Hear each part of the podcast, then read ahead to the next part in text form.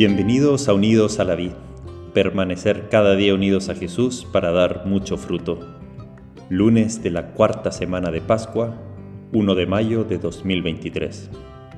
Evangelio de nuestro Señor Jesucristo según San Juan, capítulo 10, versículos del 1 al 10. Leeremos un extracto. Jesús dijo a los fariseos, Les aseguro que el que no entra por la puerta en el corral de las ovejas, sino trepando por otro lado, es un ladrón y un asaltante. El que entra por la puerta es el pastor de las ovejas. El guardián le abre y las ovejas escuchan su voz. Él llama a cada una por su nombre y las hace salir. Cuando ha sacado a todas las suyas, va delante de ellas y las ovejas lo siguen, porque conocen su voz. Nunca seguirán a un extraño, sino que huirán de él, porque no conocen su voz. Palabra del Señor. Gloria a ti, Señor Jesús. Hoy seguimos con la alegría pascual, a pesar de estar ya en la cuarta semana desde el domingo de resurrección. Es que con Jesús en el corazón, la alegría nunca envejece, nunca se hace repetitiva, sino que se renueva todos los días.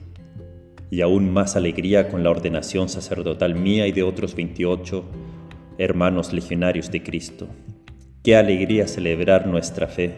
Siempre hay razón para festejar, ya que la misericordia de Jesús no toma vacaciones. Hoy tenemos el Evangelio del buen pastor.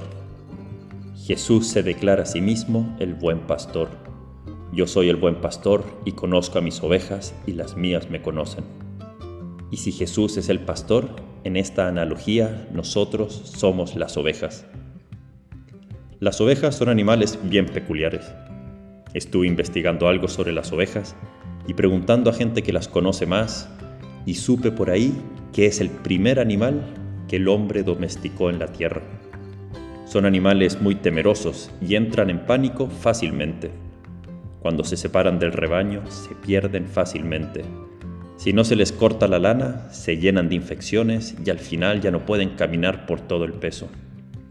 Es una presa fácil de cualquier carnívoro incluso de carnívoros más pequeños que la oveja, como zorros o lobos. Este animal, por naturaleza, vive en grupos grandes, en rebaños.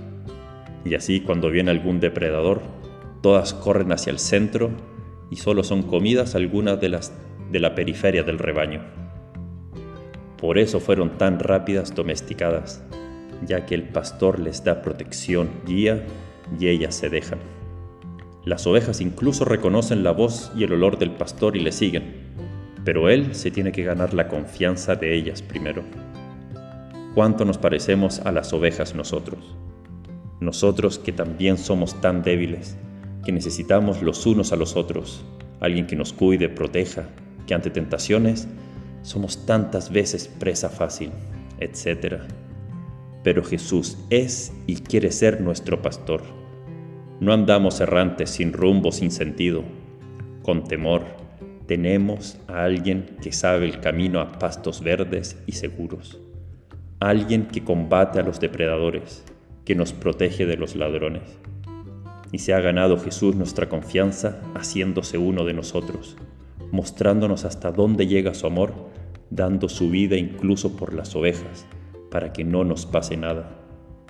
Reconozcamos su voz Pidamos la gracia de reconocer su voz que nos habla siempre y busca atraernos a Él.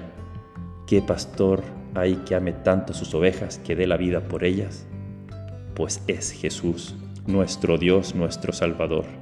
¡Qué regalo! Festejemos a este pastor. Te amamos Jesús, gracias por ser nuestro tan buen pastor, atrayéndonos siempre más a ti. Que Dios te bendiga.